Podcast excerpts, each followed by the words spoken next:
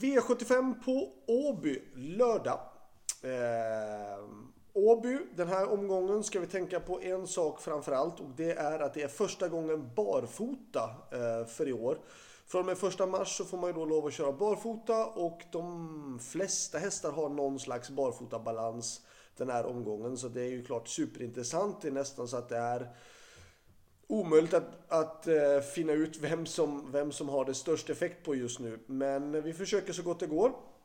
Och så ska vi inte glömma bort att det är open stretch på Åby, så vi inte missar det heller. Uh, vi börjar direkt med V75 1 och det är ju då ett voltstartslopp i silverdivisionen, vilket inte är ganska så, det är ganska så ovanligt är det att det är våldstart i silverdivisionen, men ändå ganska så intressant och det gör ju att vi får gå upp lite grann högre på numren tycker jag. Ehm, 5 My Dream Art, absolut. 6 Mr Clayton JF och 7 Beer Time. De har ju springspår båda två och är startsnabba och det är såklart med tanke på Åby Open Stretch så är det mycket att fundera ut vem som får ledningen, vem får vinnarhålet och vem får då um, i rygg på den så att säga, tredje par invändigt. Eh, jag tycker så här, 5, 6, 7, men jag tycker att det kan vara värt att ta med nummer 8, Hero Boko. Eh, ett Felix VM är ganska så snabb ut och då kan jag tycka att Hero Boko kanske kan få loppet och Felix VM kan nog kanske hålla med ända till upploppet, det tror jag absolut. Eh, då kan det vara intressant med Hero Boko från det utgångsläget. Och sen då nummer 9, Siom Tom Jet tar jag också med en häst från bakspår. Så att 5, 6, 7, 8 och 9 i den första avdelningen. Lite förkyld. V75 2. Eh, 2 Georgia Am tycker jag är mest intressant på start. För 20 tillägg då 5 Lyckans Cash. Eh, 9 Do You Know och 10 Fighter Lady. Jag känner mig... 5 Lyckans Cash är ju såklart jättehårt sträckad. Men ska då gå med skor och möter ett antal barfotadansande hästar den här gången. Och då kan jag tycka att det känns det känns eh, lite överstreckat på 50% utav sträckorna ändå och jag tycker att man ska ta andra hästar emot som då eh, går barfota. Och det gör ju då till exempel nummer 2, 9 och 10. Så 2, 5, 9 och 10. V75 3, gulddivisionen. 1 Slide So Easy. 3 Pacific Face och 6 Floris Baldwin är väl de som jag har valt att ta med. Jag kan dock tycka att det är lite väl kort distans för Pacific Face, men i och med att han ska gå barfota, han har visat jättebra form, det är hemmahäst.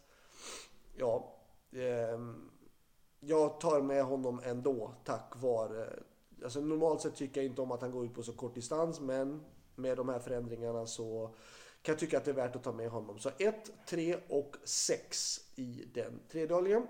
Avdelning 4 väljer jag att spika nummer 10 Lucky Truck. Jag kan tycka att han är lite hårt streckad. 49%, nästan 50% utav alla spelarna har honom på sitt system. Och eh, vinner han vartannat lopp? Kanske. Men kanske inte. Eh, jag skulle hellre vilja att han var lite lägre på procenten. Men eh, nu är han på 49% och jag tycker att han är en bra häst och jag tycker att han är ute på en bra distans också. Eh, han var ju på väg mot segern då på Åby när han slog på en galopp. Men senast fick han en seger igen på Åby. Ehm, Johan har eh, jättebra statistik på hästen och distansen är den rätta. Motståndet där bakom är superjämnt. Ehm, nej, jag tycker att det är en bra spik nummer 10, Lucky Truck, i den fjärde avdelningen. Eh, värst emot, ja då är det i sådana fall med 4 Cassius Ima eller 5 Pre-Calculated. Men eh, ja. Skulle kanske kunna vara någon av dem i sådana fall från ledningen då. V75 5. Spik på nummer 1, Billy Time.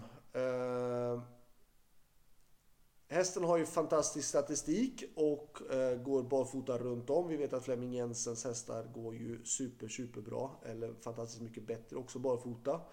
Eh, ett Billy Time har ju då fantastisk statistik. Möter då nummer två Numba Mom som är en jättefin häst men som har då mindre rutin. Ett sto emot en vallack. Hon har då mycket mindre rutin och hon går med skor och Billy Time går barfota runt om och eh, det väljer jag därför att välja att spika ett Billy Time.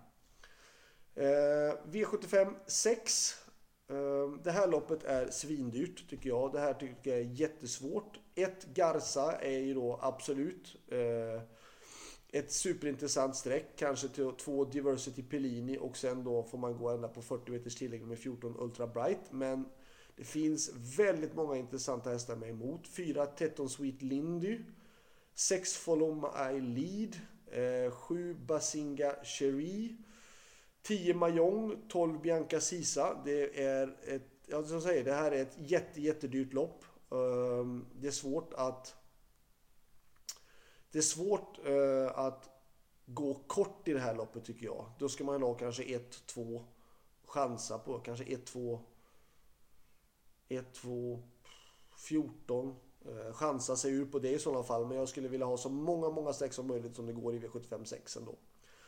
V75 7 då får jag gå ner på streck eftersom jag tagit väldigt många streck i den sjätte avdelningen. Då har jag bara råd med två streck i den sista och då säger jag nummer två Exclusive Matter och fyra Dark Roadster. Um, ska jag lägga på någon mer streck då skulle jag kanske välja någon från bakspår faktiskt. 600 meter bil, det kan bli rejäl körning. Ehm, eh, um, 10 upper face kanske. Ehm, um, 9 sweetman. Ska jag välja någon på start mer, eller som står på första raden då, då ska jag kanske ta nummer ett, Safiro Jet. Uh, varför inte? Uh, spår 1 och 1600 meter bil på Åby med Open Stretch kan alltid vara livsfarligt. Men utgångshästarna är 2 och 4. Så det var allt. Lycka till så hörs vi igen nästa vecka. Då är det väl Axvall om jag inte minns fel. Ha det så bra. Hej då!